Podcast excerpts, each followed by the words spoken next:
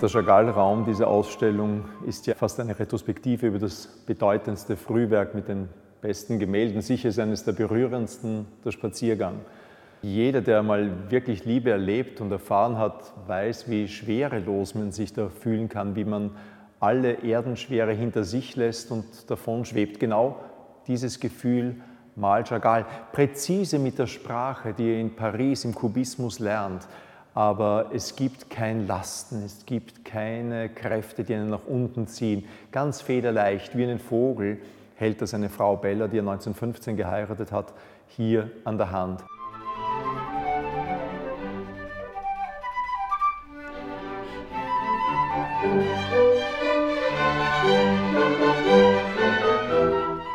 Wir sind im Jahr 1917. Wir haben die Oktoberrevolution. Der Zar ist zurückgetreten. Er steht kurz vor seiner Hinrichtung. Der Erste Weltkrieg hat Russland devastiert und fast zerstört und zerrissen.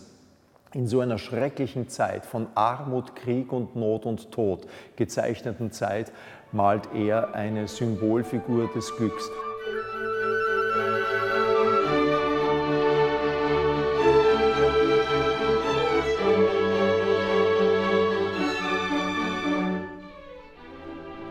Denn äh, auch seine Selbstbildnisse sind einfach nicht vor dem Spiegel entstanden. Sie sind Symbolfiguren. Wenn er sich mit sieben Fingern zeigt, dann referiert er darauf auf die Menora, auf jenen siebenatmigen jüdischen Leuchter, der ein Symbol der Erleuchtung ist. Und mit dieser Erleuchtung seiner malenden Hand entsteht das Bild auf der Staffelei, das vor ihm ist. Ein Bild, das wir in dieser Ausstellung haben und das wiederum die härteste, avancierteste kubistische Grammatik beherrscht aber sie auf eine zutiefst eigene, poetische Weise, die nur aus dem jüdischen Städtel heraus, aus dieser Erzählweise Russlands zu erklären ist, verbindet.